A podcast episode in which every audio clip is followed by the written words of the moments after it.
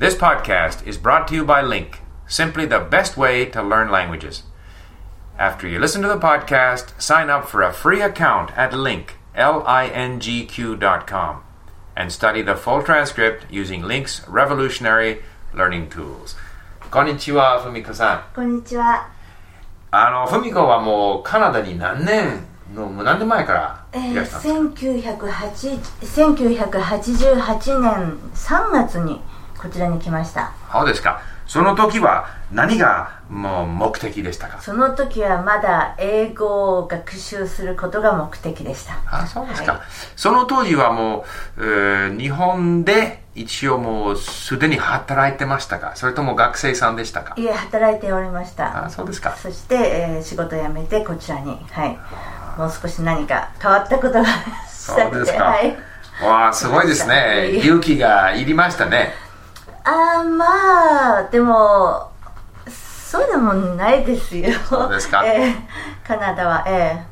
それでこちら、えーもうバンクーバーでしょ？そうです。ずーっとバンクーバーです。ずっとバンクーバーはい。88年、はい。えーじゃあバンクーバーにいらした時にうんすぐどっか英語学校にあの入りましたか？えあの私の日本の時の英語の先生があその時バンあのバンナビーの方なんですけれどもお家を持ってらっしゃってそこに一応まずさあのお世話になってそれから一応 UBC の、えーラングイッジインスティテュートですか？そちらの方に、あの申し込んでありましたのでそこでお願いしました。そこから始めました。ちょっとバーナビーは遠かったので あのそれからすぐホームステイにしてあのホームステイでもっと近くの方に移りましたけれどもまあ、あの、バーナビーは、まあ、いえば、バンクーバーの、まあ、しまあ、市ではないんですけど、まあ、バンクーバーの隣の、そう隣のまあ、ほぼ区ですよね。はいまあ、日本で言えば。えで、このバーナビーはちょっと UBC から離れて、はいそして UBC とは UBC、あいわゆる BC、ブリティッシュコロンビア大学、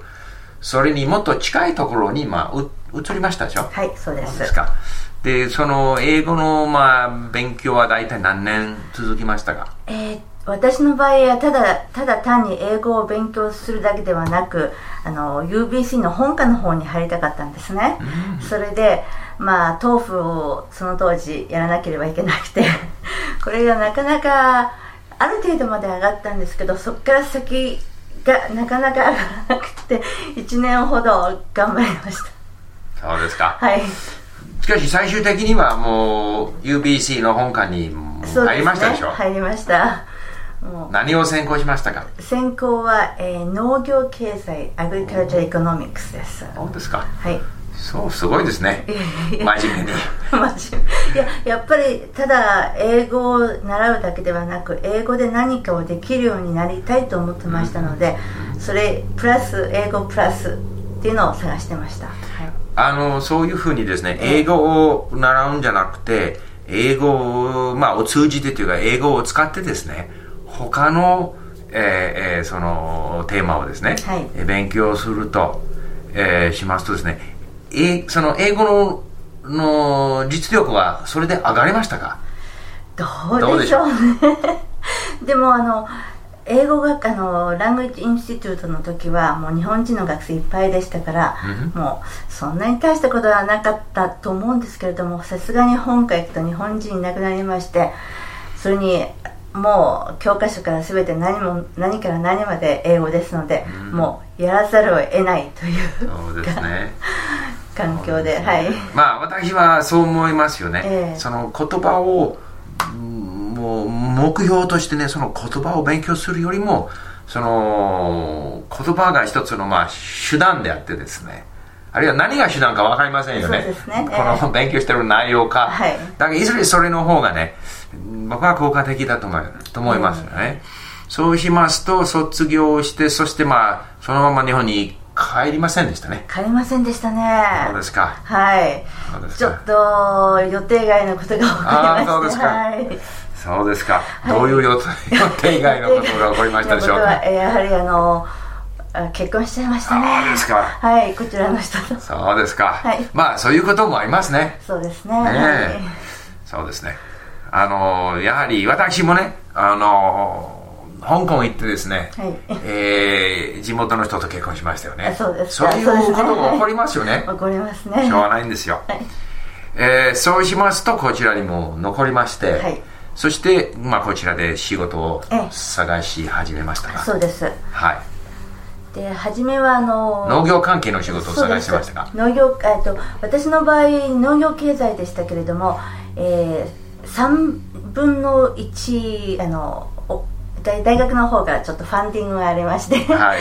3分の1はフォレストリーの林業の方から来てたんですね、はい。それで私もあの卒論とかは、えー林業の方をやってましたので、まあ、両方探してたんですけれども、まあ、見つかったところはとりあえず日本のあの日系の、えーアグリカルチャー農業の方の農業関係の商社でした、うん。えー牛とか豚とかの飼料ですね。それをカナダ、はい。アメリカから日本に輸出するという仕事をしてました。なるほどね。はい。えーっとカナダ、まあ、に1988年もうほぼ20年ですよね。そうですね。20年近いですね。ねえ。そしてやはり最初に来た時の印象と、ええ。まあ、住んで234年5年の印象と、まあ、今もうねもうだいぶ もうこれが 普通というかこれがねだいぶもうもう本場っていうかだからその印象はそれぞれ違うでしょ？変わりましたいろいろと。はい。はい、まあ、まあ人間関係で言うならば例えばあのみな皆さんよくカルチャーショックって言いますよね、うん。学生の時はえええっとカナダはあんまり来た時は学生でいた時はあんまりカルチャーショックっていうのはあんまり感じなかったんです、えーまあ似たような雰囲気で似たような食べ物で似たような、ねえー流行ものがあってだからさほどは感じなかったんですけれどもやはり結婚して家庭と家庭の付き合いが始まるとやはりここですごくカルチャーショックは感じましたね。なるほどねあそうですか。じゃあはい。学生の時に別にカルチャーショックはなくてなかったです。ただ結婚してからですねそしてまあ、えー家族だから隣の人とか、ええ。子供の両親とか,、はい教育とかい。ろんなことで、かなり違いますねというふうに感じたわけですかそうですね。どういうところが違いますか？まあ どういうところ具体的に、まあ、言えば子供を、えー赤初めは赤ちゃんの育て方とかね、うん。例えば日本だったらお母さんと赤ちゃんってよく一緒に寝たりしますよね、うん。一緒にクロあのクロースな関係。でこちらはもう小さいうちから別々に寝るっていう感じでしょ、それが、はい。まあだいぶ違うな。っ てそこら辺。私それはふみこさん好きなようにできますよね。まあそうなんですけれどもやはりこちらの家族になれようっていうのかな。そういう感じで、えー反対にえこちらのこちらのかあの家族カルチャーになれよう変えようという感じで一生懸命こちら風のやり方をしていったんですよ。でもかえってこれがね 後でカルチャーショックに来てしまいましたね。はい、えーもう少し自分のことを主張してもよかったかな。無理にこちら風に合わせなくてもよかったかなとは思いましたけれども、えなるほどあーあとなんかどういうところに？ーそうですね。あとはもう付き合い方とかね、日本私、えー日本の、まあ、しん日本にも親戚付き合いってあったんですけども、こちらどこち私こちらはむしろあのむしろ個人主義で、うん。っていう感じを受けていたんですけども実際に結婚してみると結構親戚付き合いってすごく多いんですよね、びっくりしましてなかなかもうえ何の休暇のたんびにこうなんか休日のたんびにこうし親戚集まってっていう感じで、はい。かえってこちらの方が個人主義ではなくて反対ではないかという気がしました。まあ確かにそういうこともありますよね、はい。親戚集まって何かやろうっていうのは割とこちらではですねかなり習慣が強いですよね。はい。趣味ですよね、え食料食品いわゆる食べ食べ方とかし食生活においてはどどうなんですか？問題ありましたか？えーまあ主人も初めは日本食あんまりこんにゃくとかいろいろ作ります。食べられなかったんですけどももう今私がどんどん作っちゃいますからやっぱり食事作るのは私ですからもうなんほとんど何でも食べられるお餅でも何でも食べられるようになりましたね。もう慣れましたで、はい、子供はもちろんご飯を食べないといけないでしょ？そう子供もえご飯食べますしそうです、ね、え何でも。そうですね。あのうちの子供もですね、えー、まあお母さんがもともと香港からでしょ、うん、マカオ、香港、ね、だからまあご飯ですよね、はい。えー、主食が。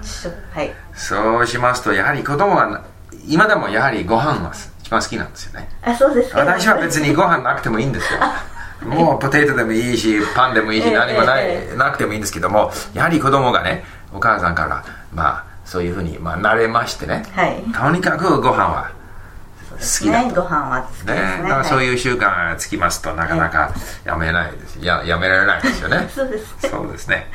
わかりました。他に何か特にその慣れるには難しかったとかあるいは慣れるには非常に簡単であったと。いうのが。簡単であったえーまあ、人間関係以外で言いますと、まあ、初め来た時街の広さにびっくりしましたよね、道路も広いし、えー、それからあと人があんまり街の中で人をあんまり見かけないというのがすごくびっくりしました。とにかく、えー、あのお店繁華街の方に行っても例えば日本ブロードウェイってね、うん、日本でいうとすごいこう商店街がいっぱいあってっていうイメージがあったんですけども商店街もなんか1階建ての2階建てせいぜい平屋ついてるお店でうんという。で人もいませんし。人もあんまりいないしどこに人がいるのかしらっていう感じで。で、ね。でも、えー、初めはなんか寂しい感じがしたんですけれどもこれが反対に慣れてしまいますとこう日本に帰ってさっと行くとわあすごい人がいっぱい。反対に疲れちゃった。っていう感じになりまして、えー、そうですね。まあ人間はどんな環境にでもなれますよね。そうですね。なれますからね、えー、分かりました、はい、まあいろいろあの今日訪ねていろいろ教えていただいて本当に面白かったです。面白かったです。はい。どうもありがとう。またあの場合によってまたもう一度伺いますよ。はいありがとう、ま、お待ちしております、はい、ありがとうございました。